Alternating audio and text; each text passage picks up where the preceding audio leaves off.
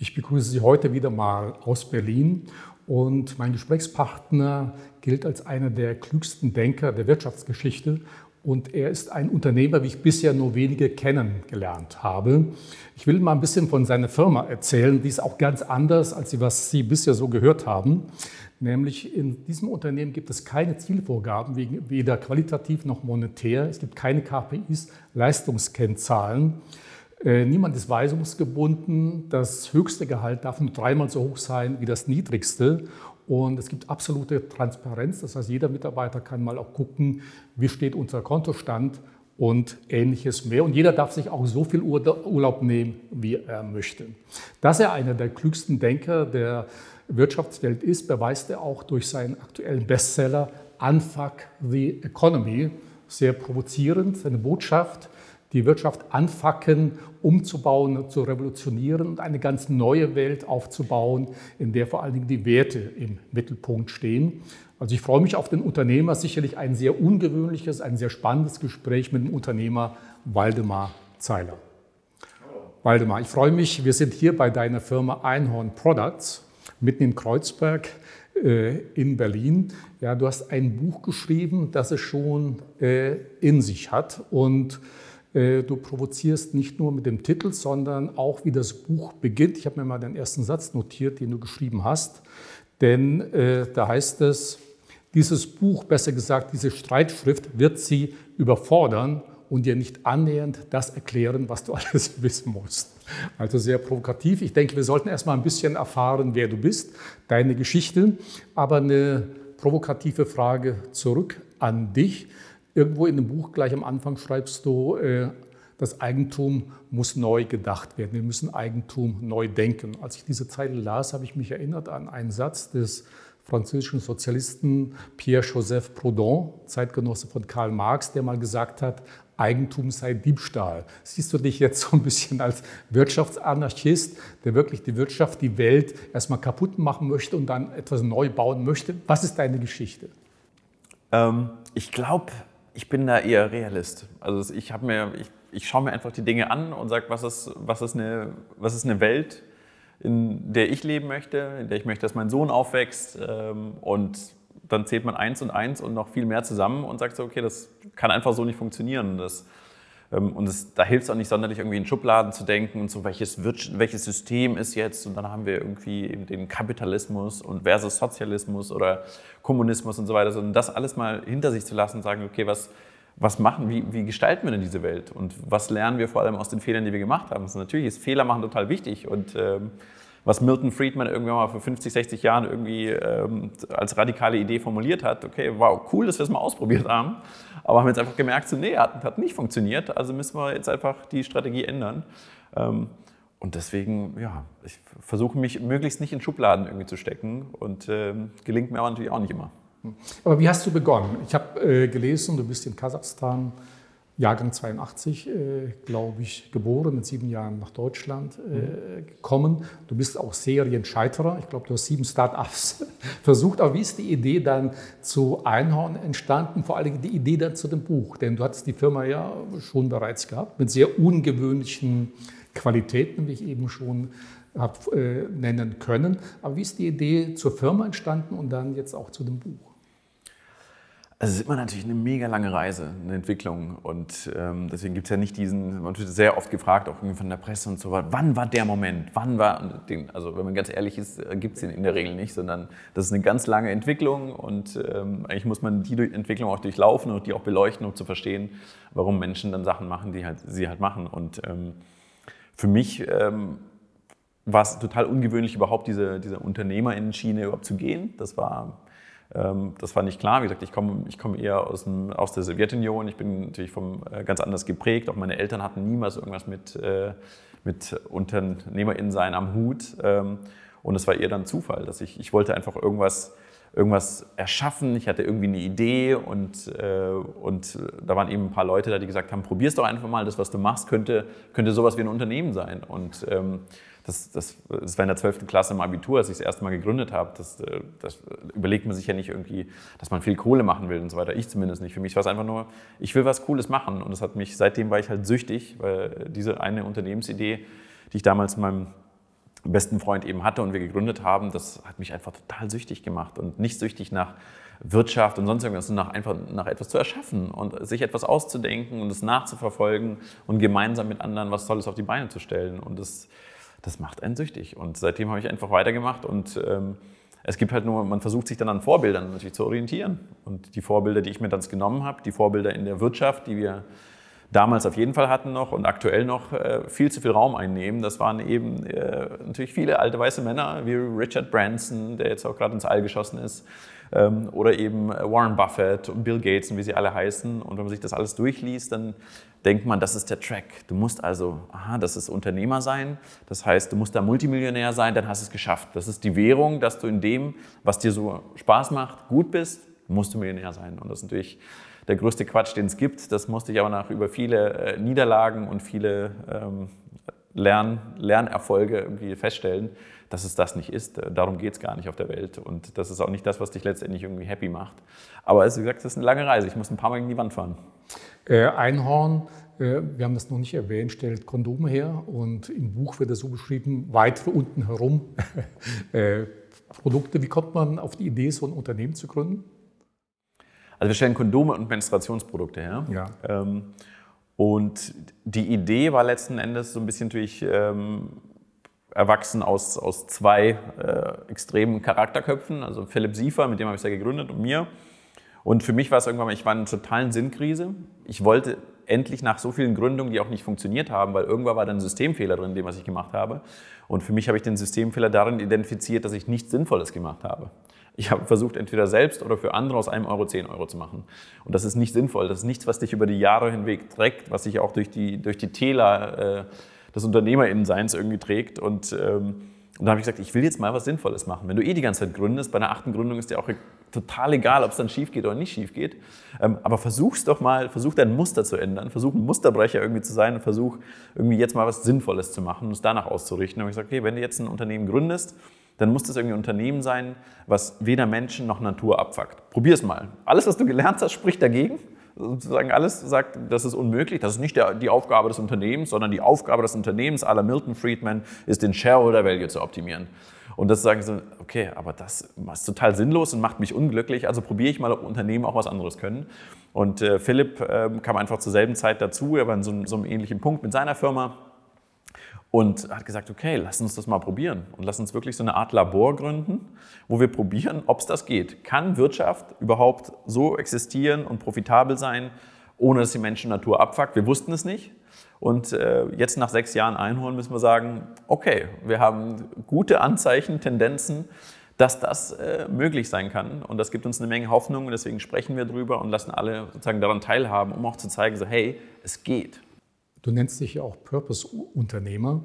Es gibt bei euch ein, auch ein Head of äh, Fair Sustainability, also für Fairness und Nachhaltigkeit. Ich habe ja eingangs ein paar Dinge erwähnt, ein paar Eigenschaften über dein Unternehmen. Wie gesagt, niemand ist weisungsgebunden, das höchste Gehalt darf nur dreimal so hoch sein wie das niedrigste. Jeder kann sich so viel Urlaub nehmen. Wie funktioniert so etwas? Vor allem kriegt man dafür auch den richtigen Mitarbeiter, denn die meisten Mitarbeiter, Mitarbeiterinnen sind auch irgendwie gewohnt, eine Führung zu haben, zu sagen, okay, da gibt es einen Chef, der sagt mir jetzt, äh, was ich tun soll. Vor allen Dingen, kann man damit erfolgreich sein? Auch ohne KPIs, also Leistungskennzahlen? Wie funktioniert das? Denn jeder Unternehmer, jeder, der uns zuhört, wird erstmal sagen, Mensch, das kann doch gar nicht funktionieren, äh, dass sie überhaupt existieren können. Ja, also ich verstehe inzwischen ja beides. Ich komme ja aus einer, aus einer alten Welt, auch genau aus so einer Denke. Und ähm, ich habe auch sozusagen jetzt aber die Utopie gesehen und äh, frage mich, wie überhaupt Menschen glauben können, dass das andere funktioniert. Ähm, und äh, mein, mein Sinnbild, um das irgendwie zu erklären, ist so ein bisschen immer, wir sind halt alle irgendwie Industriehühner. Wir sind in so einer Hightech-Industrieanlage, wo die ganzen Hühner sind und die werden gefüttert und die müssen ihre Eier legen ähm, und die funktionieren einfach nur. Und ähm, was wir im Grunde gemacht haben, ist, wir haben so ein Industriehuhn genommen, es befreit und auf die Wiese gesetzt. Und äh, das versuchen ja auch manche Companies unter dem Stichwort New Work und so weiter. Nur was dann sehr oft passiert ist, dass ähm, einfach dieses Industriehuhn dann total geblendet wird von der Sonne, kein Essen mehr findet, ähm, die Muskeln überhaupt nicht ausgebaut sind, weil nur die Brust gestärkt wurde, die fallen dann vorne um, die Beine sind nicht stark genug. Ähm, und dann sagen, will man eigentlich zurück wieder in die, in die Industrieanlage im, äh, im, im schlimmsten Fall. Ähm, und das hat einfach damit zu tun, weil diese Fähigkeiten, die eigentlich ganz natürlich sind, es ist nicht natürlich, in dieser Industrieanlage zu sein, sondern Hühner würden am liebsten die ganze Zeit draußen sein. Ähm, aber es fehlen halt Fähigkeiten. Und das muss man mit einer nötigen Geduld, ähm, im Grunde mit Coaching, mit äh, Zeit für sich selbst, mit New Work Needs Inner Work äh, Methoden begleiten. Und dann kann man diesen Prozess durchstehen. Das ist eine gewisse Phase. Aber danach will das Huhn nie wieder zurück. Und ab dann sagen, fängt, eine, fängt so eine extreme Potenzialentfaltung an. Ich habe sowas noch nie erlebt in meinen äh, Companies zuvor, ähm, dass Mitarbeitende so eine Verantwortung übernehmen. Das, der Klassiker ist immer, dass immer die Chefs oder die Gründerinnen sagen, warum bin ich immer der Letzte, der hier noch da sitzt, der an alles denken muss und Licht aus und Rechnung schreiben, so alles hängt immer an mir. Ähm, und wenn man das irgendwann begreift, so woran das liegt und das durchschaut hat und das, das dann ändert und dann auf einmal merkt, wow, alle übernehmen jetzt Verantwortung. Für mich war dieser Aha-Effekt irgendwie von drei, vier Jahren, wo ich dann in der Zeit zwischen Weihnachten und Silvester dann einfach mal hier die Hotline angerufen habe und zu gucken, so ist eigentlich überhaupt jemand da? Weil es gibt ja keine Chefs und keine Weihnachtgebunden, es müsste ja das totale Chaos ausbrechen. Und Franzi einfach abnimmt und sagt, ja, Waldemar, was, was gibt's? alles gut. Und dann habe ich aufgelegt und es war wirklich so, krass, das funktioniert. Und das ist, wie gesagt, ich habe so eine Verantwortung nicht übernommen äh, oder gesehen, dass die übernommen werden kann. Und ich glaube, jeder, jeder Chef, jede Chefin, jeder Unternehmer, Unternehmerin, wenn die das tatsächlich mal durchziehen und merken, sie können auch diese, diese Last von den Schultern nehmen und das ist verteilt. Und man muss nicht immer der Einzige, die Einzige sein, die alles treibt und für alles zuständig ist, sondern es wird auf vielen Schultern verteilt. Das ist auch so eine Befreiung. Und für mich war das als Chef und als Gründer so eine Befreiung wirklich mich viel mehr um die Themen kümmern zu können, die mir liegen, die mir Spaß machen und nicht einfach für alles die Verantwortung zu tragen. Also man, man denkt immer so, ja krass, Einhorn hat sich enteignet, Einhorn hat alles irgendwie abgegeben. Wie schlimm ist das für euch, dass ihr jetzt nicht mehr Multimillionäre irgendwie sein könnt? Äh, und dann sage ich so, ich habe den besten Job der Welt. Ich meine, ich muss noch ziemlich lange arbeiten und ich äh, verbringe einen zweistelligen Prozentteil meiner, meiner Lebenszeit auf der Arbeit, dann muss das ein geiler Job sein. Und äh, was bringen mir die Millionen? Dann muss ich ja wieder einen Job suchen. Und ich kenne genug Millionäre, die irgendwie ihr, ihr Unternehmen verkauft haben, Multimillionäre sind, dann sagen, fuck, was mache ich mit meiner Zeit? Ich bin mega unglücklich und ich habe meine Familie verkauft im Zweifel und muss alles wieder neu aufbauen und ich habe den besten Job der Welt. Und ich habe, also das habe ich, ich glaube nicht, dass ich das jemals irgendwie sagen würde, aber früher habe ich immer gedacht, so nach ein paar Jahren wird das Unternehmen verkauft, ist halt so. Und jetzt denke ich Einhorn for Life. Das wird ein richtig geiles mittelständisches Unternehmen. Ähm, und es sollen auch nach mir und ohne mich total florieren und existieren. Ähm, und so eine, so eine Langzeitdenke hätte ich nie gedacht, dass ich die irgendwann vorbringen könnte. Aber das ist eben, wenn man denn einen Raum kreiert, so wie er halt sich an den Menschen anpasst. Also wir haben ja das Problem, dass wir gerade, die Menschen müssen sich immer irgendwie an die Arbeit anpassen. Und wenn man das mal umdreht und sagt, hier, nee, Menschen first und äh, dann passen wir alles drumherum an. Ich glaube, das ist das neue Ding für die Zukunft. Ich glaube, und äh, zukünftig werden auch Mitarbeitende sich nicht mehr zurecht, äh, nicht mehr zu, zufrieden geben mit Unternehmen, die das nicht beherzigen. Das merkt man jetzt schon mit der Fluktuation in großen Unternehmen. Die kämpfen alle um, um Talente, die kämpfen um, um junge Mitarbeitende. Und das Problem haben wir nicht. Muss man aber nicht im Grunde sagen, okay, diese Art von Unternehmenssystem oder Unternehmensform stößt irgendwann an seine natürliche Grenze. Mit Grenze meine ich die Zahl der Mitarbeiter. Ihr seid noch unter 30 Mitarbeiter. Ich sage jetzt mal, ich würde jetzt vielleicht noch sagen, okay, sobald du 100 hast, ist das wirklich noch so durchzuziehen, dass jeder Mitarbeiter, jede Mitarbeiterin diese Freiheiten genießen kann, die sie noch heute hat bei euch? Das ist ja sozusagen gedacht aus dem alten System. Wer sagt denn, dass Unternehmen sagen, nur so wachsen können, indem sie selbst größer werden? Das sagen, ich, ich glaube nicht mehr an, an, Großkonzerne später. Ich glaube, dass diese, diese Art von Organisation hat sich einfach überholt. Wir werden viel mehr in Netzwerken wachsen, die Ökosysteme werden äh, wachsen und die richtigen Branchen werden wachsen. Überhaupt über Wachstum zu sprechen, ist totaler Quatsch. Also wir müssen uns einfach innerhalb unserer planetaren Grenzen bewegen und gucken, dass niemand irgendwo im Donut-Modell sozusagen ins Loch fällt, indem wir sicherstellen, dass alle irgendwie auch die Social Development Goals beherzigen. Und dann bewegen wir uns da drin. Ähm, und deswegen, also das, und es gibt aber auch im klassischen System durchaus Unternehmen, bei denen es funktioniert. Also es gibt auch in, Niederlande, Burzorg zum Beispiel, eben, die machen ähm, Altenpflege, die sind mehrere 10.000 Mitarbeiter und es funktioniert, weil die das halt runterbrechen und die sagen, jede 10 bis 12 ähm, Menschen, sozusagen, die da arbeiten, die ein bestimmtes Gebiet abdecken, sind im Grunde eine Unternehmenseinheit, die komplett alleine tickt. Und dann können die auch Zehntausende Mitarbeitende haben, weil die das halt runterbrechen im Grunde auf kleine Einheiten. Und deswegen glaube ich, dass das absolut funktionieren kann. Aber es ist, es, man muss das viel dezentraler denken und mit viel mehr einzelnen Einheiten, die als Ökosystem zusammendenken und nicht so, das ist mein Unternehmen und das ist, das ist schwarz oder weiß und das ist eins oder null und wenn du hier weggehst, dann bist du auf einmal nicht mehr bei mir, sondern wir denken als Ökosystem. Wir haben jetzt viele Mitarbeitende bei Einhorn, die schon ein paar Jahre auf dem Buckel haben, die sagen, irgendwie bei all dem Tollen, was wir machen bei Einhorn, mich reizt jetzt auch mal ein anderes Thema. Und normalerweise würde ich dann sagen, Entweder bist du für uns oder gegen uns, dann kündige halt oder wie auch immer. Und wir sagen halt, nee, das ist doch cool, was interessiert dich denn? Regenerative Landwirtschaft, cool. Dann geh doch und arbeite Teilzeit in einem Landwirtschaftsbetrieb. Das macht zum Beispiel unser Head of Rubber, die Linda, die arbeitet jetzt gerade Teilzeit einfach irgendwie auf dem Acker und macht ganz andere Sachen und ich freue mich total.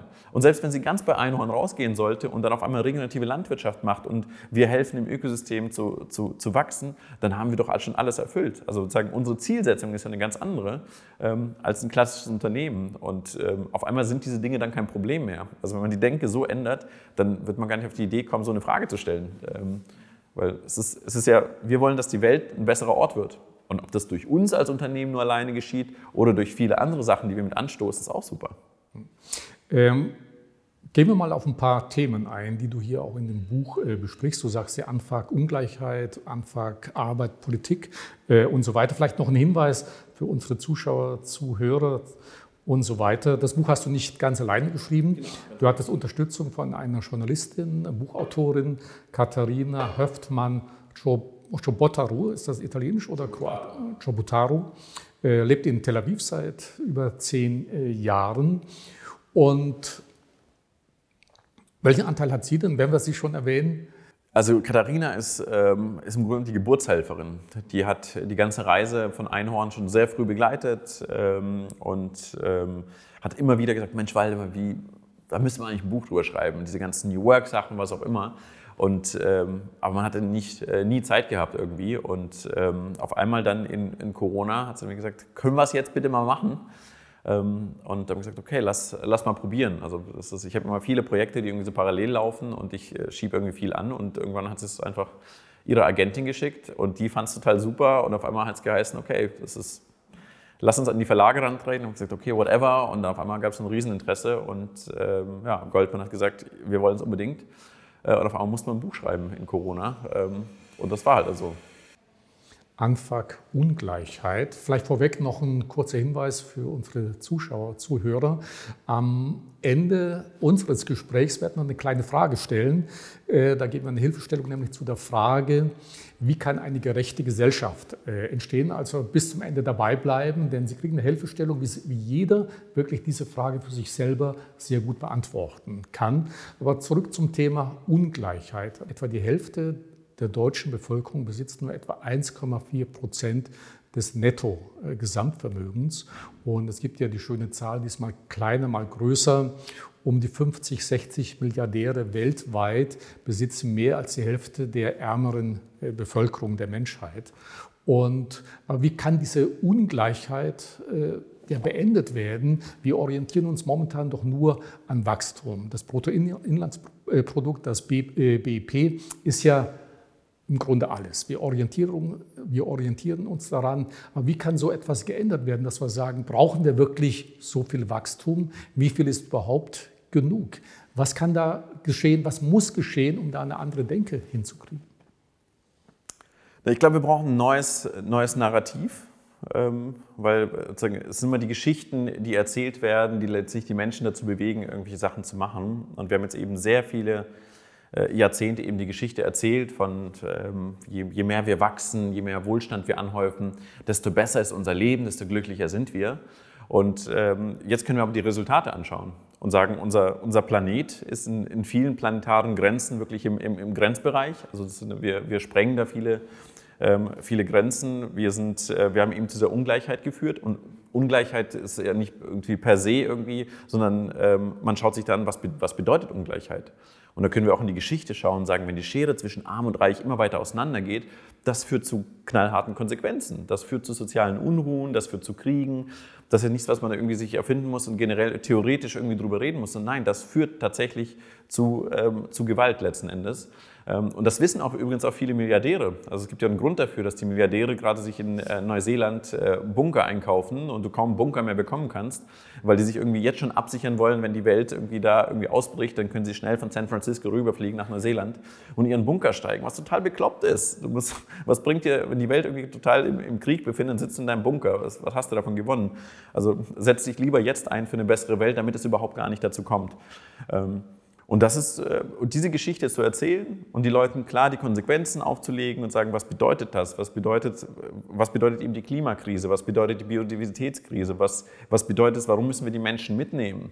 Warum können wir jetzt nicht einfach zum Beispiel die, ähm, wie jetzt in, in, Frankreich einfach sagen, die Benzinpreise gehen nach oben und dann wundern wir uns, was mit der Geldwestenbewegung beginnt, zu sagen, wie können wir immer all diese Konsequenzen eben mit der sozialen Gerechtigkeit mitdenken. Wir haben ja auch Themen wie Rassismus und Co. Die, Rassismus ist, ist einfach sagen, ein Konstrukt, das erfunden wurde, hauptsächlich vom Kapitalismus, um bestimmte Unterdrückungsstrukturen zu gewährleisten, damit manche Menschen eben mehr haben konnten als andere. Und, ähm, und sich das mal anzuschauen und sagen, ah, daher kommt das und das führt aber zu den Problemen, die wir aktuell haben und das kann man eben lösen. Also generell sage ich, sagen, wenn man es angeht und damit meine ich auch die Milliardäre, es wird auch, auch die Welt für sie wird besser, weil sagen, wer fokussiert sich denn, wenn man die französische Revolution anguckt, wo sind die, welche Köpfe sind denn gerollt? Ähm, also mein Kopf wird es nicht sein, ich habe meine Firma verschenkt. Aber, ähm, und das einfach mal vorzuführen, was die Konsequenzen, aber was auch die schönere Welt ist. Also letzten Endes heißt es, es geht nicht um Verzicht. Es geht darum, eine viel schönere, bessere Welt aufzumachen, wo wir einfach viel besser miteinander klarkommen und mit den vielen Ressourcen, die wir haben, einfach besser umgehen. Und letztendlich, also mir geht es um eine Welt, wo wir alle glücklicher zusammenleben können. Ähm, und das ist eben nicht die Welt, in der ganz wenige viel zu viel besitzen ähm, und ganz viele Menschen darunter leiden müssen. Das macht einfach keinen Sinn. Apropos äh, Besitz, ich habe ja zu Beginn gesagt, Proudhon, Eigentum sei Diebstahl. Das sagst du zwar nicht, aber du sprichst von Verantwortungs- Eigentum anstatt Vermögenseigentum. Was ist da der Unterschied? Was versteht man genau darunter? Ähm, naja, aktuell ist es ja so, wenn man jetzt zum Beispiel eine deutsche GmbH nimmt, dann ist diese GmbH wie ein Kartoffelsack. Und derjenige oder diejenige, die dieser Kartoffelsack gehört, kann alles damit machen. Kann es verkaufen, kann es verschleudern, kann es anzünden, kann machen, was ich will. Aber das ist ja, dieses Konstrukt ist ja nicht, ist kein Kartoffelsack. Da arbeiten ganz viele Menschen, da sind ganz viele, ähm, da ist eine ganze Lieferkette dahinter, da sind viele Familien betroffen.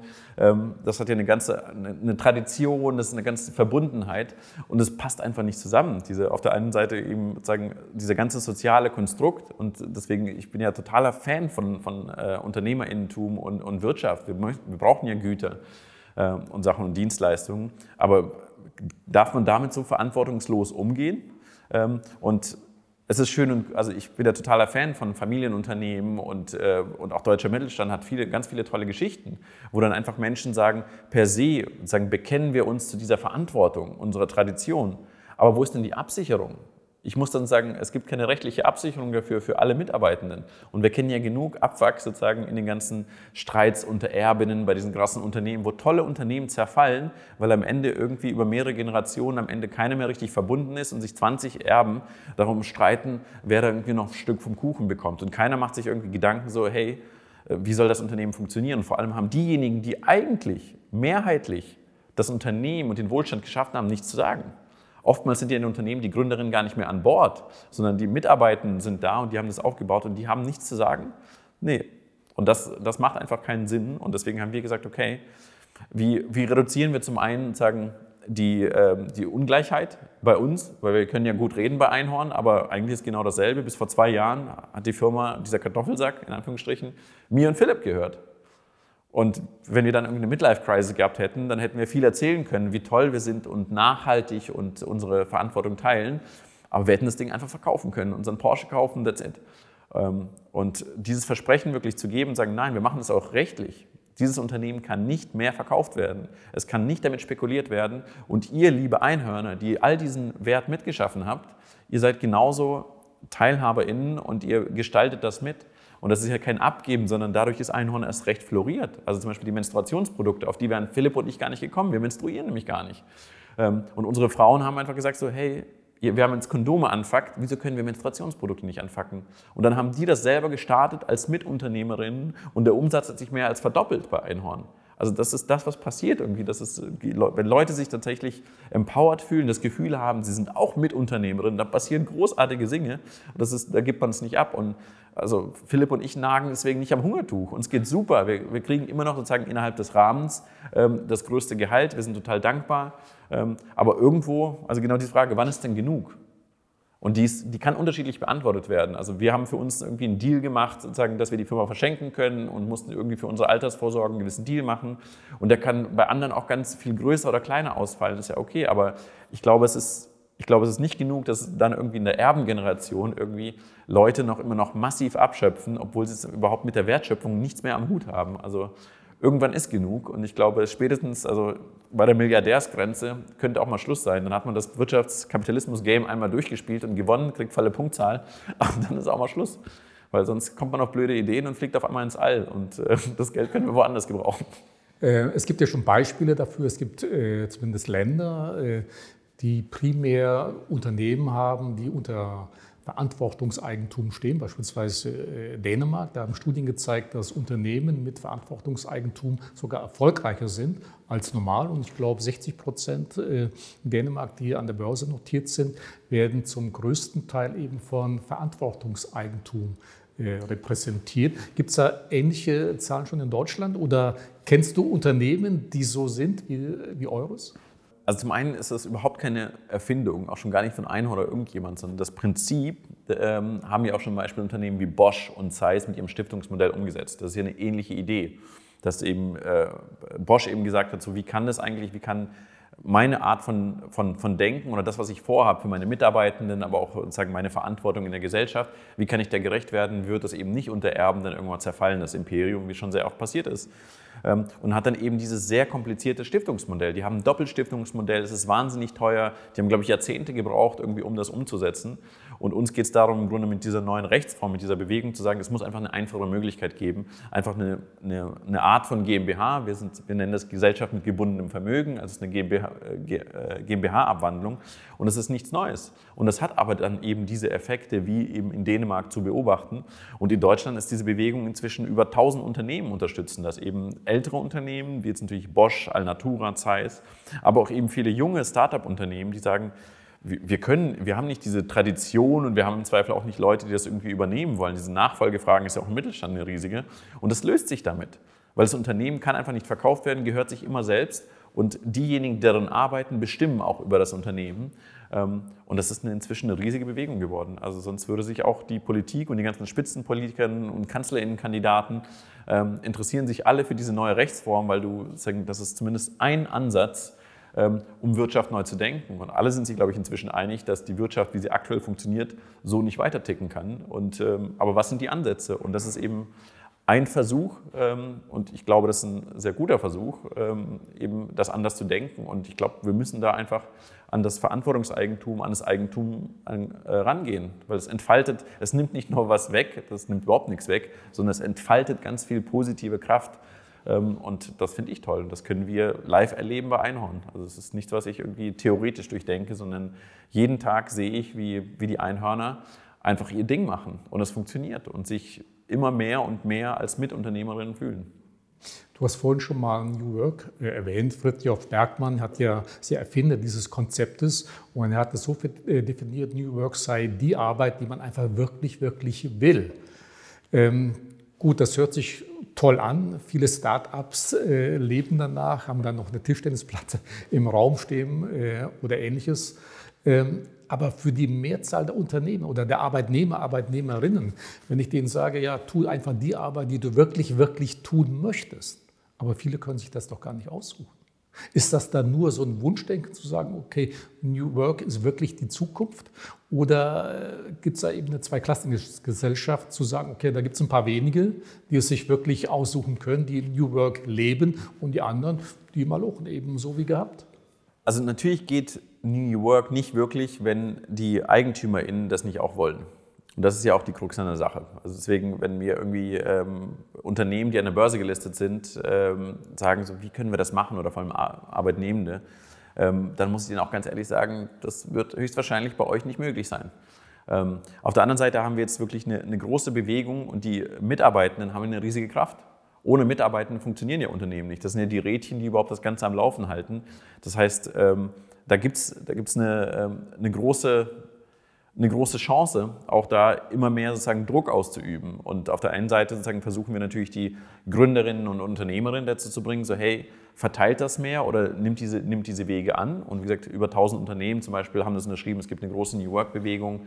Ähm, und auch bei uns kommen ja ganz viele Konzerne vorbei, auch DAX-Konzerne, die sagen so, hey, wie kann das funktionieren oder wie können wir eben so viele junge Menschen anziehen, wie können wir so talentierte Kräfte, kreative Kräfte angehen. Die kommen ja alle nicht mehr zu denen, weil die auch keinen Bock haben auf die, die Art von Arbeitsverhältnissen.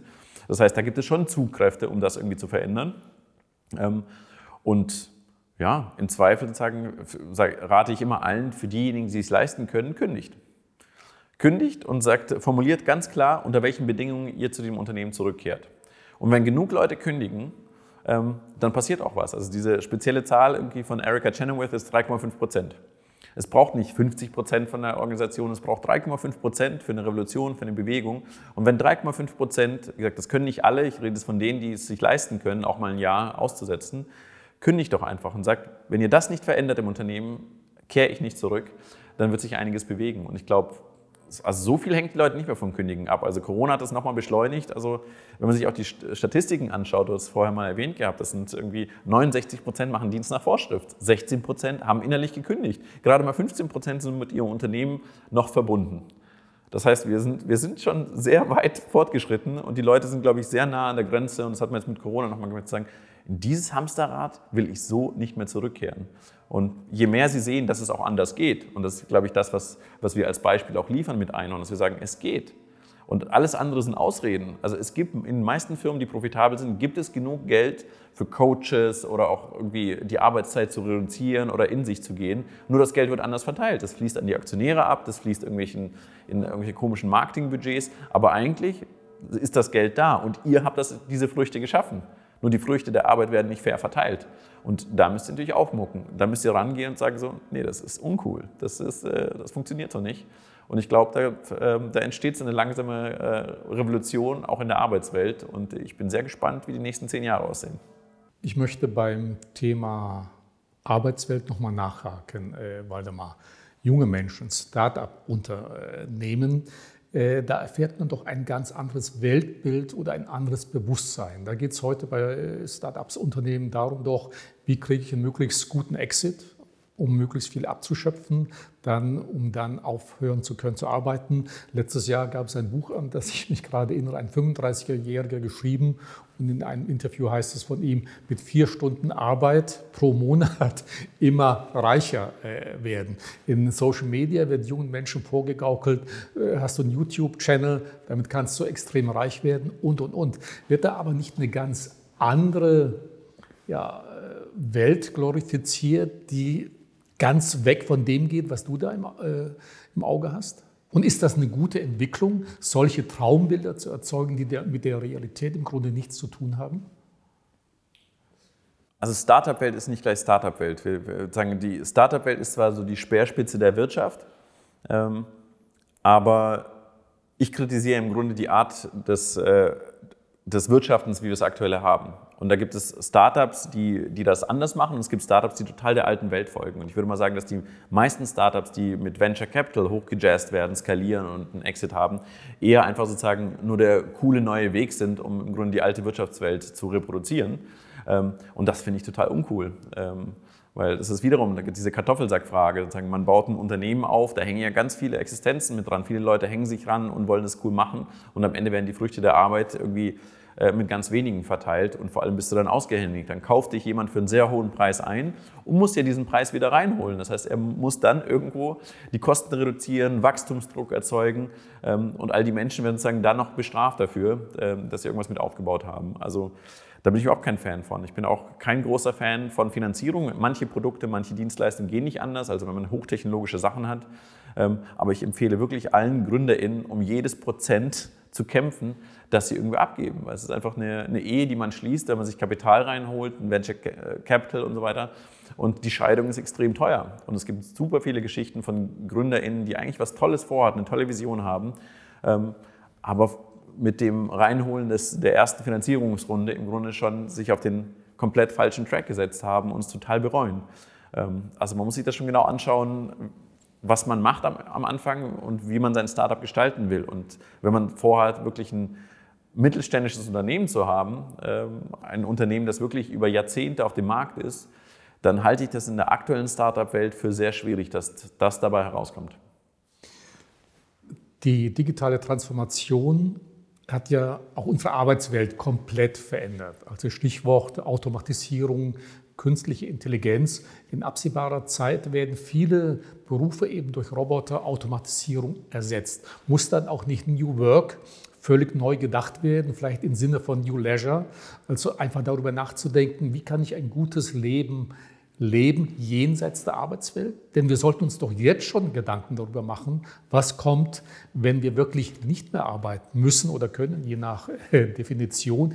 Denn darüber wird auch überhaupt nicht gesprochen, denn wir definieren uns nur über den Job. Hast du was, dann bist du was. Aber es ist doch ganz wichtig, sich Gedanken darüber zu machen, was kommt danach wenn die Arbeitswelt nicht mehr so beschaffen ist wie heute? Was mache ich mit der Freizeit? Also mehr Ausbildung, Bildung, auch junger Menschen in Dingen, was kann ich mit meiner Freizeit sinnvoll tun? Also das ist natürlich eine sehr privilegierte Fragestellung und die stellt sich mir überhaupt nicht, solange wir nicht die Vermögensfrage geklärt haben. Denn das könnte theoretisch eine tolle Utopie sein und dann kann man sich Gedanken machen, wie wir die freie Zeit dann gern verbringen. Ähm, Realität ist aber, dass das Vermögen durch die aktuelle Wirtschaftswelt so auf so eine kleine Gruppe gebündelt wird, dass die anderen total durchhängen. Und wir sind so weit von, äh, von einem bedingungslosen Grundeinkommen entfernt, wo man sich dann Gedanken macht, und was mache ich mit meiner freien Zeit, wie sonst noch irgendwas.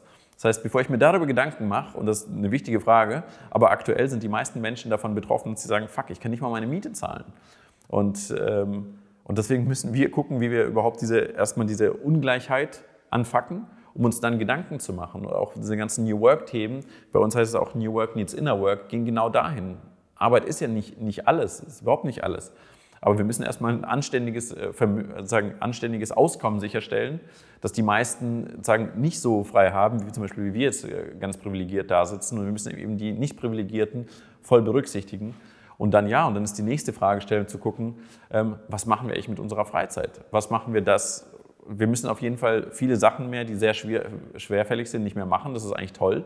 Ähm, aber ähm, begeben wir uns gerade in eine totale Abhängigkeit von einigen wenigen, die das kontrollieren? Ja, und äh, deswegen fokussiere ich gerade meine, meine ganzen Kraft und meinen Fokus eher darauf, diese Ungleichheit zu reduzieren. Ähm, und dann werden wir gute Wege finden, äh, wie wir Menschen sagen, die Fähigkeiten wie Kunst, wie ähm, Theater, wie sagen Musizieren, das ist etwas, was zukünftig mehr in den Vordergrund gestellt werden muss. Ähm, aber gerade wäre es so ein bisschen komisch darüber zu sprechen, weil wir sind noch sehr weit davon entfernt, ähm, so eine Welt zu haben. Also gehörst du zu denjenigen, die im Grunde sagen, okay, das ist wirklich ein echtes Zukunftsthema. Das heißt, in den nächsten 10, 20 Jahren, soweit wir einen gewissen Zeitraum in diesen Zeiten überhaupt überblicken können, wird das weniger wichtig sein ich versuchte einfach realistisch irgendwie ranzugehen. Also es ist eins nach dem anderen. Für mich steht irgendwie, solange wir diese Ungleichheit auf der Welt nicht reduzieren, solange wir tatsächlich 26 Milliardäre so viel haben wie die ärmste Hälfte der Bevölkerung der Welt, ähm, ist es schwierig, sich irgendwie darüber zu unterhalten. Das ist auch total realitätsfern. Ähm, ich kann mir unterhalten, was ich mit meiner Zeit irgendwie mache, weil ich durch, durch meine Privilegien mir so einen Status jetzt erarbeiten konnte oder vom System her bevorzugt wurde. Ähm, aber die meisten können es nicht. Deswegen muss ich mich äh, meiner Privilegien bewusst werden und erstmal mich auch einsetzen, dass das für alle irgendwie möglich ist. Und dann können wir uns gemeinsam Gedanken machen, wie wir die restliche Zeit äh, verbringen. Zu einer gerechten Welt gehört ja auch, dass wir mit unserer Umwelt fair und nachhaltig umgehen. Äh, du sagst, glaube ich, auch 20 bis 25 Prozent sollte jedes Unternehmen an Mitarbeiter, Mitarbeiterinnen haben, die sich mit diesem Thema beschäftigen. Ihr selber habt einen Head of Fair Sustainability. Äh, bei Einhorn. Klima, Biodiversität. Ist es wirklich möglich zu sagen, okay, Moral und Gewinn passen zusammen? Kann man wirklich fair und nachhaltig sein und wirklich extrem erfolgreich zu sein? Oder muss ich auch Abstriche beim Erfolg machen, wenn ich sage, okay, ich nehme eben mehr Rücksicht auf Umwelt, auf die Menschen und so weiter? Dort, wo ich produziere, wie ich produziere. Das ist ja ganz klar die Erfolgsdefinition wenn deine Erfolgsdefinition ist, ähm, maximalen Umsatz zu machen oder maximalen Exit, ähm, dann sagst du nein. Aber ist aktuell sozusagen das, äh, das BIP, das Bruttoinlandsprodukt, ist diese Wachstumsfixierung, ist das lässt es uns auf einem Planeten leben, der überhaupt überleben kann? Können wir da überleben? Nein. Also es ist total bekloppt, überhaupt sich darüber zu unterhalten. Der Weg, den wir gerade haben, führt uns einfach an den Abgrund. Und da haben wir keine Welt mehr, auf der wir irgendwie leben können. Und im Zweifel sozusagen ist die soziale Ungerechtigkeit so groß, dass wir uns alle die Köpfe einhauen und dann leben wir auf einem Planeten, der viel zu heiß ist und hauen uns die Köpfe ein. Ähm, keine lebenswerte Zukunft. Also müssen wir uns überlegen, was sind die, was sind die Utopien, was sind die Alternativen dazu, weil das eine ist, es funktioniert einfach so nicht mehr.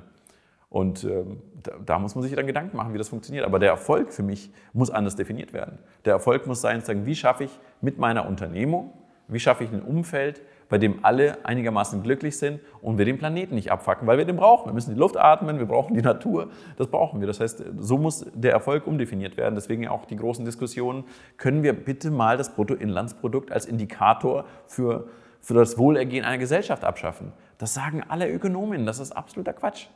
Das ist, muss man sich mal vorstellen, wenn irgendwo ein Öltanker ausläuft, ist das positiv für das Bruttoinlandsprodukt. Wegen den ganzen Säuberungsmaßnahmen. Das muss man sich mal vorstellen. Immer, wenn, wenn Bienen aussterben und wir stattdessen dann Roboterbienen bauen müssen, ist das gut fürs Bruttoinlandsprodukt. Das ist doch total bekloppt. Wir sind total entkoppelt von, von der Welt. Und das funktioniert so nicht. Und deswegen müssen wir gucken, okay, was können wir noch einbeziehen? Und es gibt ja viele alternative Modelle, wie zum Beispiel auch das Donut-Modell und es gibt Wellbeing Economy. Also da gibt es ganz viele Modelle und an die müssen wir uns wenden, weil am Ende sagen, ist auch selbst Geld ist letzten Endes für uns ein Mittel zum Zweck, damit wir irgendwie zufriedener sind oder happy sind oder wie auch man es definieren will. Und äh, da sind wir jetzt einfach am Ende angekommen. Sind, wir haben einen gewissen Wohlstand erreicht, vor allem im globalen Norden. Das wird da nicht besser. Und äh, da müssen wir jetzt gucken, was, was gibt es Besseres als das Bruttoinlandsprodukt. Und da gibt es eine Menge. Ähm, viele Unternehmen produzieren im Ausland, im asiatischen Raum. Und da ist es ja häufig ein bisschen schwierig mit der Nachhaltigkeit, Sicherheit, Arbeitskräfte und dergleichen mehr, gerade im Bereich äh, Modewelt und ähnliches. Einhorn lässt ja auch seine Produkte in, im Ausland äh, produzieren, glaube ich in Malaysia, Thailand. Wie, wie macht ihr das mit der Nachhaltigkeit, äh, mit, äh, dass da keine Kinder arbeiten und ähnliches mehr, dass es sichere Arbeitsplätze gibt? Wie kontrolliert ihr das? Ihr könnt ja nicht jeden Monat da mal nachschauen, Flieger nehmen und gucken, ist das wirklich nachhaltig, was da passiert? Also zum einen sagen, ist es einfach ein, ein Wille, das machen zu wollen, das ernsthaft machen zu wollen. Das geht dem voraus, weil es ist total möglich. Und wir haben das als kleines Startup ohne jegliche finanziellen Ressourcen bewiesen, dass es geht. Ähm, und das ist sich wirklich für die Lieferkette zu interessieren, die Lieferkette wirklich transparent zu machen und eben nicht die Augen zu verdrehen irgendwie oder wegzuschauen, ähm, wo irgendwie äh, eben Sachen passieren können, die nicht cool sind, wie zum Beispiel Kinderarbeit und sich dem einfach zu stellen. Und was wir gemacht haben, ist, im Grunde wie Sendung mit der Maus. Wir sind da hingereist und ähm, nach Malaysia und haben uns alles angeschaut und haben versucht, Vertrauen aufzubauen zu den Akteuren vor Ort und äh, zu gucken, wie können wir wirklich als Menschen zusammenarbeiten. Und wenn die dann merken, so, das sind jetzt nicht nur Leute, die anreisen, sich irgendein Foto machen von einem Siegel und dann wieder abhauen, sondern nee, die, die meint es wirklich ernst. Ähm, dann, dann passieren auch coole Dinge, die man irgendwie sich nicht in der normalen Wirtschaftswelt irgendwie vorstellen kann. Und deswegen, wir sind sehr viel vor Ort. Und jetzt mit Corona ist es jetzt schwieriger geworden. Aber eigentlich, wir haben immer die, den Anspruch, immer vor Ort zu sein, mit den Leuten zu sprechen. Ähm, und also Inzwischen werden wir gefragt von äh, großen Reifenherstellern und so weiter, wie habt ihr das mit dem fairen Kautschuk geschafft? Wie, können, wie kann das funktionieren, dass man regeneratives äh, Kautschukanbau irgendwie forciert? Jetzt kommen die zu uns und fragen uns, kleines Popel-Startup, wie das funktioniert, weil die Nachfrage natürlich auch unter den Konsumentinnen immer mehr steigt, dass sie wissen wollen, okay, ähm, aus, aus welchem Material sind die Sitze in meinem Auto? Und jetzt ist es inzwischen so, dass sie sagen, okay, und aus welchem Material sind die Reifen? Ist das nachhaltig angebaut. Denn das ist natürlich ein Naturprodukt. 50 Prozent jedes Reifens, ähm, Autoreifens, ist Naturkautschuk.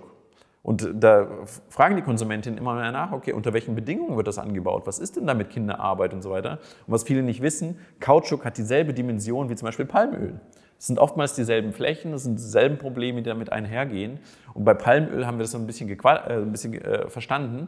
Ähm, und jetzt schwappt die Welle auch zu Kautschuk über. Und äh, dann fragen die jetzt uns, weil wir seit Jahren darin beschäftigt sind, äh, eben rauszufinden, wie das funktionieren kann. Also es ist am Ende der Wille.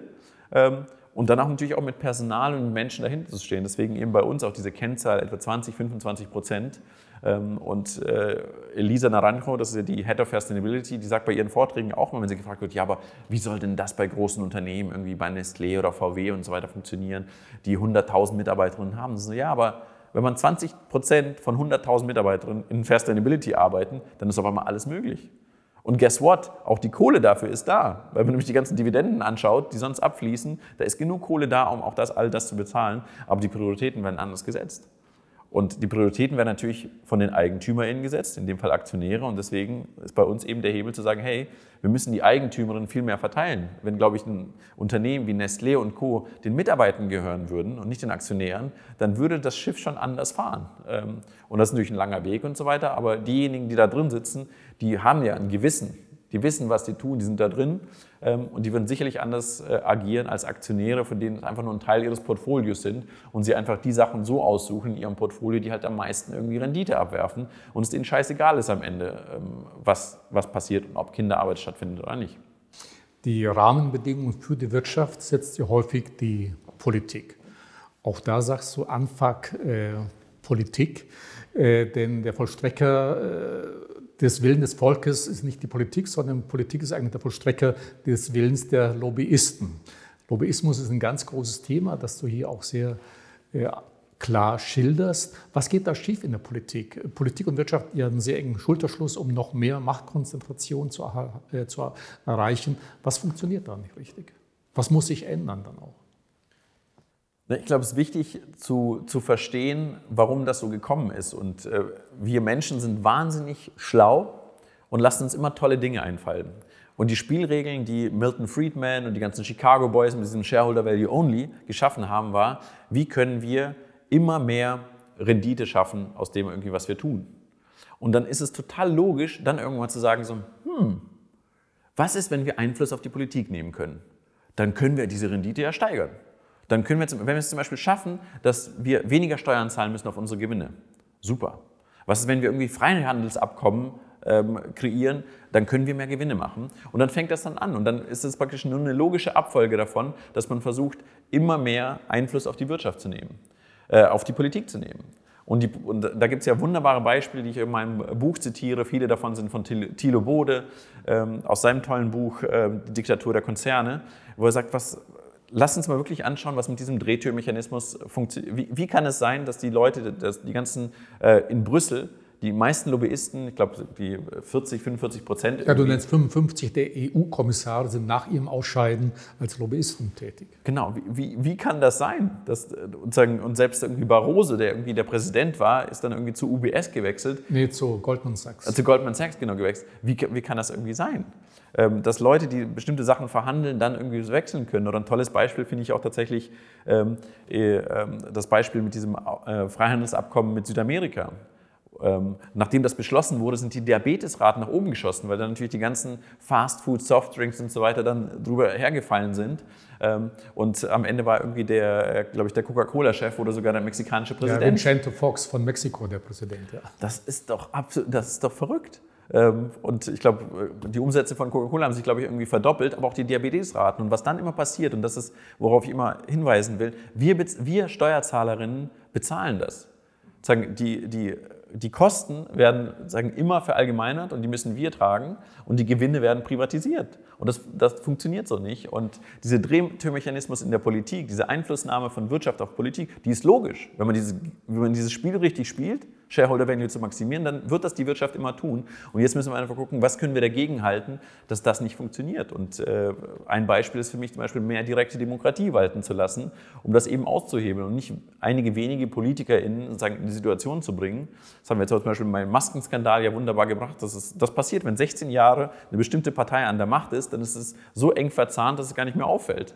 Ähm, und das müssen wir durchbrechen. Und das ein Beispiel oder ein, ein Versuch ist eben, die direkte Demokratie viel mehr reinzubringen und zu gucken, so hey, wir lassen das Volk viel mehr entscheiden, ähm, was vielleicht das Richtige ist. Sind auch die wirklich großen Konzerne, insbesondere die Tech-Konzerne, die Big Five in den USA, also Amazon, äh, Alphabet, Microsoft, äh, Netflix und, äh, und so weiter, zu mächtig, denn zu Du zitierst unter anderem die New York Times, die mal über Startups und die großen Tech-Konzerne gesagt hat. Die großen Konzerne, sie lieben Startups ungefähr so, wie Orcas Babyrobben lieben. Das heißt also, du nennst das Beispiel, glaube ich, mit äh, Snapchat. Die hatten ein Angebot über drei Milliarden äh, von Mark Zuckerberg. Die haben abgelehnt und dann hat er Instagram äh, gegründet und dann waren die, ich will nicht sagen ganz weg, aber doch nicht mehr Marktführer gewesen. Ist es wirklich das Problem, dass die Großen einfach zu mächtig sind und die Kleinen überhaupt keine Möglichkeit mehr haben. Es geht ja dann auch um Gerichtskosten, wenn mal Prozesse fahren. Die haben so viel Money, dass sie sich leisten können und du vielleicht als Einhorn, das da etwas machen möchte, ihr habt gar nicht so viel Geld, um sich dagegen wehren zu können. Aber wie kann sowas gestoppt werden? Muss die Politik dann einfach da mehr Verbote sagen? Es wird ja auch kritisiert, äh, die, die die Macht haben, bezahlen ja eigentlich auch keine Steuern, ja, oder zumindest ganz, ganz wenig. Aber was muss da passieren, um diesen Kreislauf zu unterbrechen? Es ist einfach kein fairer, Idee, äh, kein fairer Wettbewerb mehr. Und das ist ja eine höchst liberale Idee. Eigentlich müsste die FDP am meisten hinter all dem her sein und sagen, wir müssen wieder einen fairen Wettbewerb herstellen. Und das kannst du so machen, zum Beispiel, ich, ich glaube, wir als Einhorn mit unserem Popelumsatz zahlen, glaube ich, mehr Gewinnsteuern als irgendwie Nike oder Adidas. Und das, das kann es doch nicht sein. Also wie, sagen, wir müssen wieder eine Fairness herstellen und wir müssen einfach gucken, wie, wie kann man zum Beispiel auch, wie kann es sein, dass jemand, der sich einfach mehr eine bessere Kanzlei leisten kann, ähm, eben Startups dann irgendwie zu Tode klagen kann. Und äh, da gibt es viele Ansätze, wo wir einfach den Wettbewerb sicherstellen können, weil wenn es keinen Wettbewerb gibt, gibt es auch keine Innovation oder Innovationen werden behindert. Und das ist, äh, also wie gesagt, eine höchst liberale Idee. Wundere ich mich sehr, dass die FDP da noch nicht dahinter ist. Ähm, das ist, äh, und das müssen wir herstellen. Ich stelle mir es immer so vor wie so ein Fußballspiel. Die Politik ist eigentlich die Schiedsrichterin. Und du hast, aber die, die, die Player sind total ungleich verteilt. Die multinationalen Konzerne, die haben irgendwie das Tor schon zugemauert, haben 30 Spieler auf dem Feld, bestens ausgebildet, die besten Ausrüstungen. Auf der anderen Seite hast du irgendwie ein paar Startups, die irgendwie äh, da irgendwie übers Feld hinken. Und äh, das Problem ist, dass die Schiedsrichterin nach der Halbzeitpause auch noch ins gegnerische Team wechselt. Ähm, weil die sie einfach einkaufen können. Und das kann einfach nicht sein. Das ist einfach kein Wettbewerb und äh, so macht Wirtschaft auch keinen Spaß. Und äh, früher war das anders. Tatsächlich, früher konnte noch sich sozusagen SAP äh, aus IBM ausgründen und konnte ein großes Unternehmen entstehen. Und ich glaube, heutzutage ist die Wahrscheinlichkeit viel geringer. Und wenn man schaut, wie die Gründungsquoten sagen, über die Jahrzehnte sind, die gehen runter in den USA, in Deutschland. Es ist einfach total verrückt, heutzutage noch zu gründen. Ähm, und deswegen gründen immer weniger, weil du sagst, okay, ich habe da keine Chance. Ähm, und die großen Konzerne können das total aushebeln. Und wir müssen die, die, sagen, die Macht der Großkonzerne einnehmen. Das passiert jetzt so langsam. Die versuchen jetzt irgendwie so einen Gewinnsteuersatz irgendwie zu haben, versuchen die ganzen Steueroasen irgendwie zu, zu stopfen.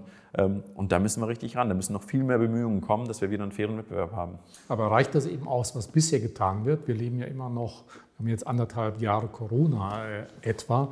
Und da gab es ja auch eine große Machtkonzentration. Also viele Online-Portale, vorneweg Amazon und andere, die sind ja noch reicher geworden. Insgesamt ist ja auch die Schere zwischen Arm und Reich noch mal größer geworden, als sie ohnehin schon ist.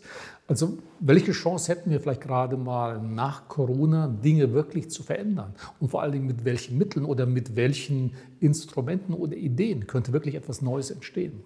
Du hast vorhin auch mal das Donut-Modell äh, genannt, ja. aber noch nicht erklärt. Ähm, Komme ich gleich zu. Ich glaube, wichtig ist, also ich bin ja, sagen, da gibt es viele Instrumente und ich bin auch kein Profi darin. Also natürlich kannst du mit, mit, äh, Steuer, ähm, mit Steuerkonstrukten sehr viel machen. Es kann einfach nicht sein, dass du keine, dass du dort, wo du Umsätze machst, zum Beispiel Nike ist ja auch als Beispiel zitiert in dem Buch, ähm, wenn du einen Schuh verkaufst, dass du keine Gewinnsteuern für den Schuh zahlst. Wir zahlen in, Deutschland. Deutschland gar keine Steuern, sondern irgendwo in Holland oder. Genau, dass, dass du einfach solche Konstrukte machst, dass du am Ende kaum Gewinnsteuern machst und praktisch und dann, wenn jetzt ein Startup für Turnschuhe in Deutschland entsteht, hat das einen automatischen Nachteil. Es muss mehr Gewinnsteuern zahlen als Nike, ein Milliardenkonzern. Das kann doch nicht sein. Und da, da gibt es Mittel, wie man dem, wie man dem beikommt. Weil am Ende verkaufen sie ja den Schuh letztendlich hier. Und ähm, da muss nur genug politischer Willen dahinter sein, um das tatsächlich umzusetzen. Da gibt es nur, wie gesagt, vage Bemühungen, das, sind jetzt irgendwie, das sollte jetzt, wie gesagt, ein Gesetz ja auf die Wege gebracht werden, aber das, da muss noch viel mehr Instrumente irgendwie bedient werden. Und ähm, das Donut-Modell ist eher praktisch ein, ein Alternativmodell für, ähm, wie Wirtschaft irgendwie funktionieren kann. Und ähm, auch um diese lästige Wachstumsfrage zu beantworten. Also Kate Rayworth, äh, die Ökonomin, hat ja dieses Donut-Modell erfunden. Und die sagt, mich langweilt diese Diskussion über Wachstum. Lass uns sagen, wir wollen innerhalb eines bestimmten Rahmens, der total logisch ist, planetare Grenzen nicht sprengen, nicht so viel CO2, Biodiversität nicht killen, nicht unsere Meere versauern lassen, nicht alles voll mit Plastik oder irgendwelchen anderen Müllsachen irgendwie läden. Das darf einfach nicht sein. Das muss verboten werden. Und die Unternehmen, die das machen, müssen draufzahlen. Und auf der anderen Seite müssen wir sicherstellen, sozusagen im sozialen Sektor, dass alle eine anständige Bildung bekommen, dass alle genug zu essen bekommen, Trinkwasser und so weiter. Und das ist total logisch. Es passiert aktuell nicht. Wir als, sozusagen als nachhaltiges Unternehmen zahlen gerade riesig drauf. Wir kompensieren komplett unseren CO2, indem wir Auf, äh, Aufforstungsprojekte machen in, in der größten Wüste in Europa, in Spanien. Wir äh, kompensieren unseren Müll, indem wir Leute beauftragen, an den Stränden Müll, Plastikmüll, nicht unseren Müll, aber einfach sagen, das, den Plastikmüll, den wir verursachen, den rechnen wir auf und in gleicher Menge lassen wir den an Stränden auf der Welt aufsammeln. Dafür zahlen wir ein Riesengeld. Und also welcher Plastikmüll liegt da, den wir aufsammeln? Eine Mauern Coca-Cola, Pepsi. Ähm, und die, die zahlen alle nicht dafür drauf. Das heißt, wir sagen als Selbstverpflichtung machen das und zahlen sehr viel Geld, was reduziert wird von unseren Ressourcen, die wir natürlich für andere Sachen einsetzen könnten. Und die anderen Unternehmen können das einfach machen, ohne bestraft zu werden. Und wenn die Politik auf einmal sagt, so nee, höheren CO2-Preis, ihr müsst jetzt auch Plastik kompensieren, ihr müsst mehr viel in Kreislaufmodellen denken und nicht einfach nur Take, Make, Waste, ähm, dann dann haben wir auf einmal einen Wettbewerbsvorteil. Und aktuell haben alle nachhaltigen Firmen, die das freiwillig machen, einen Wettbewerbsnachteil. Und das kann einfach nicht sein. Es entwickelt sich in diese Richtung. Das heißt, wir glauben trotzdem daran, dass wir irgendwann mal ähm, in sehr viel investiert haben, was andere Firmen dann nachholen müssen. Die müssen erst mal lernen, wie das geht. Wir machen das aktuell. Aber ich würde sagen, aktuell bringt es uns eher Nachteile. Und wir machen das eher aus einer Verantwortung für die Welt, dass wir sagen, okay, sonst habe ich keinen Bock bei Einhorn zu arbeiten, wenn ich, wenn ich unserem Planeten und den Leuten damit schade. Ähm, also auch die Verantwortung für den Planeten, für den Menschen, für die Werte des Menschen äh, müssen einfach deutlich äh, gefördert werden oder einen anderen Stellenwert erreichen. Deshalb schlägst du unter anderem auch einen hippokratischen Eid für Unternehmen vor. Also der Arzt, der einen hippokratischen Eid leisten muss, eben Gesundheit des Menschen zu fördern. Etwas Ähnliches für Unternehmen auch? Ja, Voll. Also auch das ist nichts Neues. Wir haben ja diese, diese Vorstellung, das kennen noch ein paar ältere Generationen, noch diesen ehrbaren Kaufmann, ehrbare Kauffrau. That's it. Sozusagen durch, durch die Globalisierung ist es praktisch nur ein bisschen undurchsichtiger geworden, aber am Ende ist es genau dasselbe. Wenn du eine Bäckerei hast in einem kleinen Dorf und du siehst irgendwie, dass der, der, der Bäcker irgendwie seine Gesellen, seine Gesellen schlägt, dann würdest du doch da einschreiten oder du würdest vielleicht dann nicht mehr einkaufen und so weiter. Das würdest du ein wenig machen. Und jetzt ist durch die globalisierte Welt, ist einfach praktisch durch die Lieferkette, wird halt an anderer Seite irgendwie ein Produkt hergestellt, wo Kinderarbeit, wo vielleicht auch Gewalt angewendet wird. Aber es ist genau dasselbe. Es ist einfach nur ein bisschen auseinandergezerrt, aber es ist eigentlich dasselbe. Und da, daran zu appellieren, wirklich den Unternehmerinnen ins Auge zu schauen und sagen, hey, was ist denn mit dem ehrbaren Kaufmann, der ehrbaren Kauffrau? Sagen, willst du wirklich so ein Arsch sein, dafür verantwortlich sein? Und hör auf mit den Ausreden, dass du sagst, okay, aber wir können durch das Lieferkettengesetz, perfektes Beispiel, wie sich alle dagegen wenden, ja, das ist unmöglich, das nachzuverfolgen. Kompletter Bullshit. Wir sind eine kleine Firma, wir sind dorthin geflogen, wir haben uns das angeschaut, wir haben Beziehungen aufgebaut. Es ist absolut möglich. Und je mehr Leute das machen, desto einfacher wird es. Natürlich muss das von der Politik auch begleitet werden. Die müssen Strafen, das unter Strafen setzen, dann wird man auch reagieren. Ähm, aber es sind alles Ausreden und deswegen wieder zurückkommen zu diesem Narrativ. Wir müssen den Leuten klar machen, so hey, das sind, die, das sind nicht irgendwie neue Werte, die jetzt kommen. Wir wollen einfach keine, ich will es nicht sagen, wir wollen einfach keine Arschlöcher sein. Das war auch unser Credo jetzt auch bei Einhorn. gesagt, wir wollen nicht mit Arschlöchern arbeiten und wir wollen keine Arschlöcher sein. Ganz easy. Und natürlich machen wir auch Fehler und man kann nicht perfekt sein und wir müssen auch nachkorrigieren, wir müssen auch mal entschuldigen.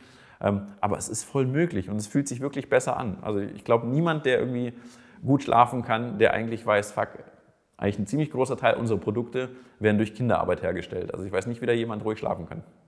Äh, du erzählst in deinem Buch auch von einem äh, US- Amerikaner, Wissenschaftler, Forscher am MIT, der ein neues gesellschaftliches Betriebssystem entworfen hat, eine Theorie U. Äh, die spirituelle und wirtschaftliche Elemente in sich birgt. Wenn man das erstmal hört, äh, Wirtschaft mit spirituellen Themen, sagt da nicht jeder erstmal, ey, ist das jetzt ein Esoteriker, spinnt der jetzt eigentlich? Was hat Spiritualität mit Wirtschaft zu tun? Was ist, da, was ist diese Theorie U? Warum ist die, könnte die wirklich eine Lösung sein für manche Probleme? Also für mich ist das Thema auch noch relativ neu und ich war total geflasht eben von Otto Schama. Das ist eben dieser Lecturer vom, vom MIT. Ähm, als ich den zum ersten Mal erlebt habe. Erst, der kam erst mit seinem ganzen MIT-Zeugs und MIT ist eine krasse Universität. Die haben mal zusammengerechnet, wenn sie irgendwie alle Startups, die daraus entstanden sind, deren Umsatz zusammenzählen, ist es eine, eine riesige sozusagen, Bruttoinlandsprodukt von einer der, der größten, glaube ich, zehn Nationen. Also es ist richtig eine krasse Tech-Universität. Und da stand er und erzählt dann eben was von Theory U und wir müssen irgendwie gemeinsam besser zuhören. Wir müssen dann in so einen, in so einen Flow gemeinsam kommen, wenn wir uns irgendwie zuhören. Und zwar so, also okay, was hat das eine mit dem anderen und krass. Ähm, und aber je mehr man sozusagen sich da reinversetzt, merkt man so, okay, es mangelt ja nicht an Argumenten auf unserer Welt.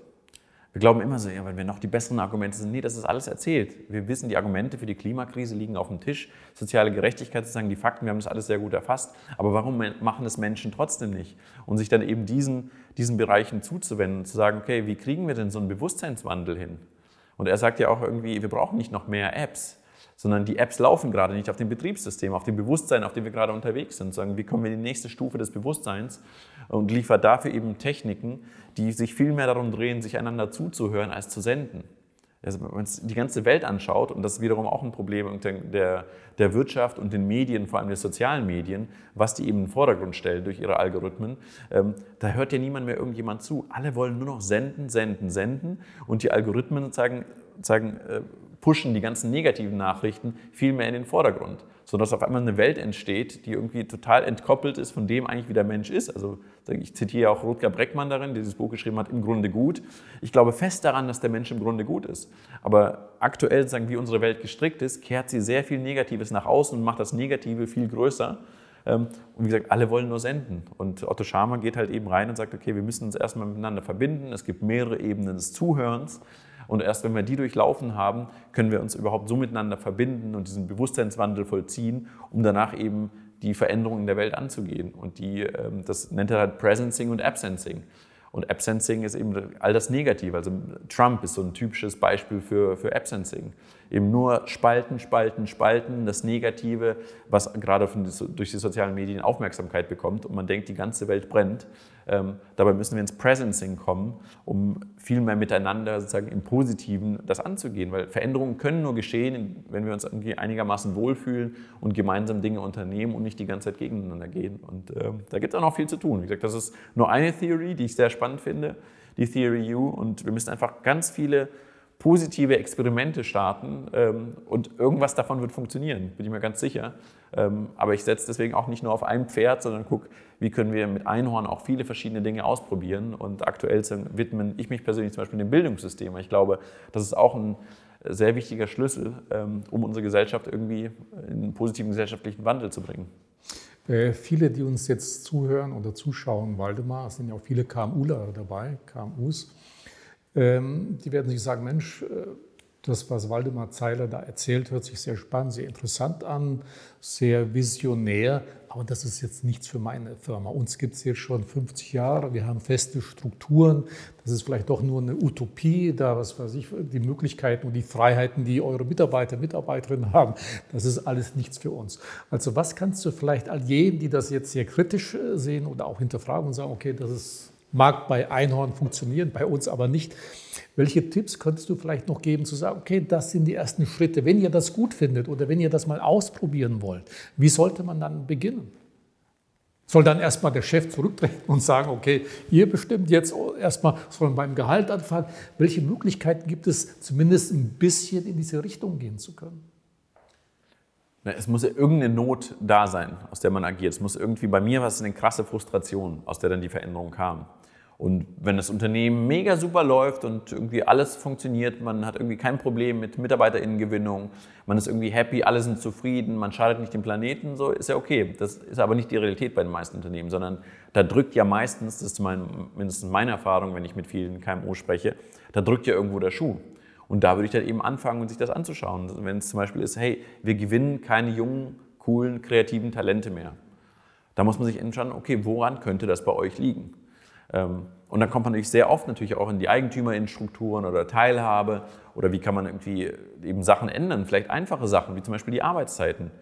Vielleicht habt ihr so starre Arbeitszeiten, dass es irgendwie für Leute, die irgendeine Familie haben können, einfach unmöglich ist.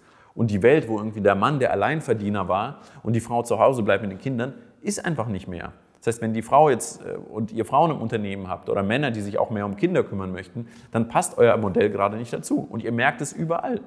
Also die Not ist ja groß in den Unternehmen. Und dann irgendwie zu sagen, okay, dann lasst uns doch mal erstmal an den Sachen irgendwie anpacken und äh, auch mal die Mitarbeitenden fragen, so hey, wie würdet ihr denn das gestalten? Wer hat denn gesagt, dass man von 9 to 5 arbeiten muss? Wer hat das, wer hat das beschlossen? Das, äh, wie können wir das Modell irgendwie vielleicht angleichen, dass die Bedürfnisse der Mitarbeitenden mehr abholt? Und so nähert man sich langsam die Themen. Es ist ja, man macht das ja für eine Verbesserung. Man macht das ja nicht, weil, es, weil man jetzt sich gegen, absichtlich ins, ins Fleisch schneidet, sondern nein, die Entwicklung soll ja stattfinden, damit es besser geht. Und wir haben ganz viele Leute, die sagen, ich habe ein Riesenproblem, Nachfolgeproblem. Meine Kinder wollen das Unternehmen nicht übernehmen. Fuck, was mache ich? Verkaufe ich das jetzt in irgendeinen Strategen und der wird das dann wirklich wie eine Heuschrecke dann äh, ausnehmen und verkaufen?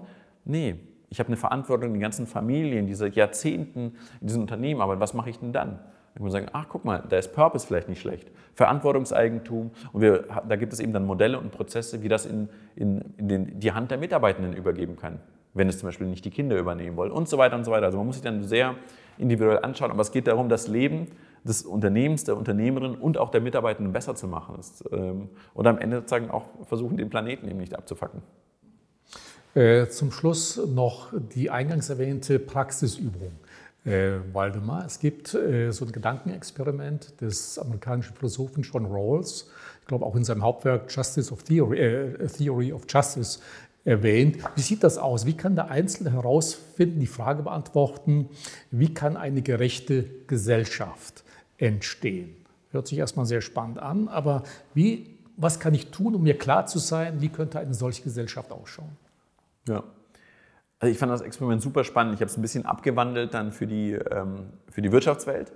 Und ähm, ich glaube, was man, was man machen kann, wenn man in irgendeiner Machtposition ist im Unternehmen, das heißt, irgendwie man ist äh, Inhaber, Inhaberin oder man ist irgendwie Manager, Managerin oder whatever, und man möchte, man ist wirklich daran interessiert, dass es gerechter im Unternehmen zugeht, dann kann man sich diesen Schleier, also nimmt man wirklich ein Küchentuch oder irgendwas über, ähm, über seinen Kopf hängen und sagen, wie würde ich das Unternehmen umbauen, wenn ich nicht wüsste, an welcher Position ich im Unternehmen sagen, morgen äh, zu, anfangen zu arbeiten. Das kann die Rezeption sein, das kann jemand irgendwie sein, der in der Produktion steht, das kann ein Manager sein. Das ist sehr unwahrscheinlich, dass es der Chef ist, also mit der äh, Wahrscheinlichkeitshalber. Ähm, wie würde ich es dann bestimmen, wenn ich das nicht wüsste? Und das ist total spannend, weil man dann anfängt, okay, dann, dann fängt man sich wirklich in die Schuhe der jeweiligen Positionen zu begeben und sagt, okay, es ist sehr wahrscheinlich, dass ich wahrscheinlich an der Produktion stehe, wenn wir zum Beispiel einen Betrieb haben mit 40 Prozent der Mitarbeitenden. Ich lande wahrscheinlich da. Hm. Wie, wie müsste ich die Arbeitsbedingungen da ändern, dass, wenn ich da reinkomme, dass sich das cool für mich anfühlt? Und das ist eine kleine Stütze. John Rawls hat es natürlich viel größer, er hat es natürlich für die gesamte Gesellschaft gedacht. Und äh, da, da geht es auch, wenn ich, wie kommst du auf die Welt? Wenn du nicht wüsstest, ob du jetzt irgendwie Reisbäuerin in China bist oder ob du Bill Gates bist, die Wahrscheinlichkeit natürlich ist viel größer, dass du Reisbäuerin bist, wenn du nicht wüsstest, welches Geschlecht du hast, wenn du nicht wüsstest, wie intelligent du bist, wenn du nicht wüsstest, ähm, welches Vermögen du hast. Und dann würde man die Welt komplett anders gestalten. Weil wir haben es ja alle verlernt, sagen, also sich wirklich in die Schuhe der anderen zu begeben. Und wir kennen die Lebensrealitäten der anderen nicht. Das ist nämlich ganz schön viel Arbeit, sich in die Lebensrealitäten von anderen zu begeben. Wir wissen das nicht. Das Thema Rassismus ist zum Beispiel, dass wir alle sagen, so, Rassismus, da sind wir doch schon lange drüber. Und so. Das ist totaler Quatsch. Wenn du mit Betroffenen sprichst und in deren Welt eintauchst, dann wird dir das klar, fuck, wir, wir haben krassen, äh, krassen Rassismus auch, weil der einfach, nicht weil wir sagen, so böse sind, sondern weil wir also sozialisiert wurden und weil der einfach überall drin ist über die Geschichte. Und ähm, das hilft, mir hat das extrem geholfen, sich dort rein zu versetzen. Und das kann man eben anwenden. Sagen, das kann man auch auf die Familie anwenden und sagen, okay, wenn ich nicht wüsste, ob ich jetzt äh, mein Kind bin, mein Sohn, meine Tochter oder die Frau oder der Mann bin, wenn ich in die Familie zurückkehre, wie müsste unsere Familie eigentlich gestrickt sein, dass es für alle fair ist? Ähm, und das zwingt einen dazu, wirklich in die, in die Schuhe der anderen zu gehen. Deswegen finde ich diese Übung so großartig und empfehle sie sehr. Die mache ich auch manchmal bei, bei Vorträgen. Äh, es war auch bei Zoom sehr lustig, jetzt in Corona. Dann hast du irgendwie 100 Gesichter und alle mit einem Handtuch über den Kopf. Ähm, und die einfach mal nachdenken zu lassen, so wie würde eure Welt aussehen? Egal wie euer kleiner Kosmos aussieht, Familie, Unternehmen, Land, Welt äh, idealerweise, wie würdet ihr das dann verändern? Und ähm, ja, da wird man sehr demütig, aber es kommen auch sehr viele, sehr viele tolle Ideen dabei raus. Waldemar, äh, herzlichen Dank für das wirklich sehr spannende, ungewöhnliche äh, Gespräch. Ich denke, Viele, die uns jetzt zuschauen oder zuhören, werden vielleicht ganz andere Meinungen sagen, vieles hinterfragen, kritisieren und sagen, okay, das ist vielleicht auch ein Spinner, es funktioniert nur bei Einhorn. Du hast aber vorhin mal erwähnt, äh, zu dir kommen auch Firmen, große DAX-Unternehmen, Weltkonzerne, die einfach mal fragen, wie funktioniert das bei euch? Das ist deshalb der Rat an die, die uns jetzt zuschauen, wenn sie mal wissen möchten, wie das Modell funktioniert, einfach mal bei dir äh, anrufen oder mailen. Wir dürfen vielleicht deine E-Mail-Adresse mit einblenden und einfach mal fragen, Waldemar Zeiler, wie funktioniert das? Was macht ihr? Was können wir davon übernehmen? Und ganz wichtig ist natürlich dann auch euer Buch zu lesen, das du gemeinsam mit Katharina geschrieben hast. Denn um etwas in Sachen Fairness, Nachhaltigkeit erreichen zu können, mehr Gerechtigkeit, sind solche Bücher, ohne dich loben zu wollen oder euch loben zu wollen, einfach wichtig, mal zu lesen, sich Gedanken zu machen und nicht zuletzt diese Praxisübung, die du erwähnt hast, einfach mal zu gucken, was kann ich persönlich ändern oder anders machen. Also nochmal vielen Dank. Danke für die Zeit. Ja, mehr Informationen wie gewohnt über Waldemar Zeiler, das Buch auf unserer Website und das Ganze natürlich auch nochmal nachzuhören, auch im Podcast. Danke und bis zum nächsten Mal.